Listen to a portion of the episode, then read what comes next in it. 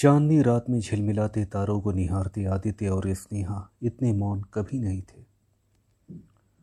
बेचैन कर देने वाले मौन को चीरते हुए आदित्य ने स्नेहा से कहा, तुम अपने घर चली जाओ। शादी की दसवीं वर्षगांठ पर स्नेहा के लिए यह सुनना बिल्कुल भी सहज नहीं था। एकांत में बहुत देर तक वह सोचती रही। उसे बार बार ये शब्द चुपता रहा। अपना घर अपना घर।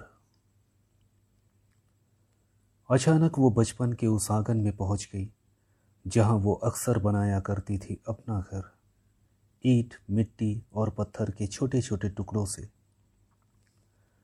फिर उसे सजाती थी, संवारती थी और उसमें घंटों लगी रहती थी। इतने में माँ मुस्कुराते हुए पीछे से बोल उठती, क्या लगी रहती है हर समय? अपने घर जाना तो जी भर के उसे सजाना संवारना। इन छोटे छोटे ईट के टुकड़ों और मिट्टी से घर नहीं बना करते। तब इसने हाथ तुनक कर कहती, क्यों? क्या ये नहीं है मेरा घर? हाँ। वह भोलेपन में पिता के घर को अपना घर कहती, तब माँ कुछ पल शांत होकर कहती हाँ है ना पगली? ये तेरा ही तो है। पर उनका कुछ पल का मौन जाने क्या क्या कह जाता था।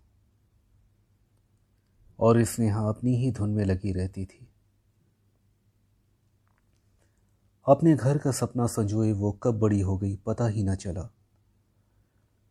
और आखिरकार माँ बाबा ने उसका कन्या कन्यादान कर उसे विदा किया और भरे गले से कहा, जा मेरी लाडू अपने घर जा खूब खुश रहना। ससुराल में गृह प्रवेश हुआ तो स्नेहा उस घर के हर कोने को बारीकी से देखती और संजोती रही। अपने उस सपने को, जिसे वो अब अपना घर कहेगी, उसे अपने सपनों की तरह सजाएगी, संवारेगी। पर उसका ये भ्रम पहले ही सप्ताह में टूट गया। जब उसके कानों में एक तीखी आवाज़ सुनाई दी।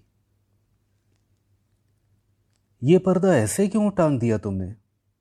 और और इन गमलों को बालकनी में लाकर क्यों रख दिया? क्या आपने माँ के घर से यही सीख कर आई हो? देखो, ऐसा मेरे घर नहीं चलेगा। बहुत कम समय में वह बहुत कुछ सुन और समझ गई थी। और आज के दिन आदित्य का ये जवाब, कि तुम्हें यहाँ कोई समस्या हो तो अपने घर चली जाओ। अचानक एक बार फिर वो बचपन के उस आँगन में पहुँच गई और अब जाकर माँ की वो चुप्पी समझ आई कि औरतों के घर नहीं होते। होते हैं तो बस मायका और ससुराल। अगले दिन सुबह होते ही उसने अपना बैग पैक किया, जिसमें कुछ कपड़े, थोड़े से पैसे, कुछ ज़रूरी सामान और उसके सर्टिफिकेट थे। अपने घर जा रही हो? आदित्य ने सवाल किया। नहीं, वो मेरा घर नहीं है। एक गहरी सांस लेकर स्नेहा ने जवाब दिया। तो फिर कहाँ जाने की तैयारी? बस जा रही हूँ।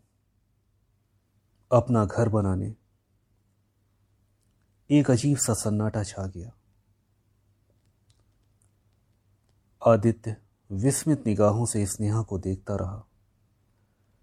तभी घर के सामने एक काले रंग की टैक्सी आकर रुकी और स्नेहा एक नए सफ़र की ओर चल पड़ी।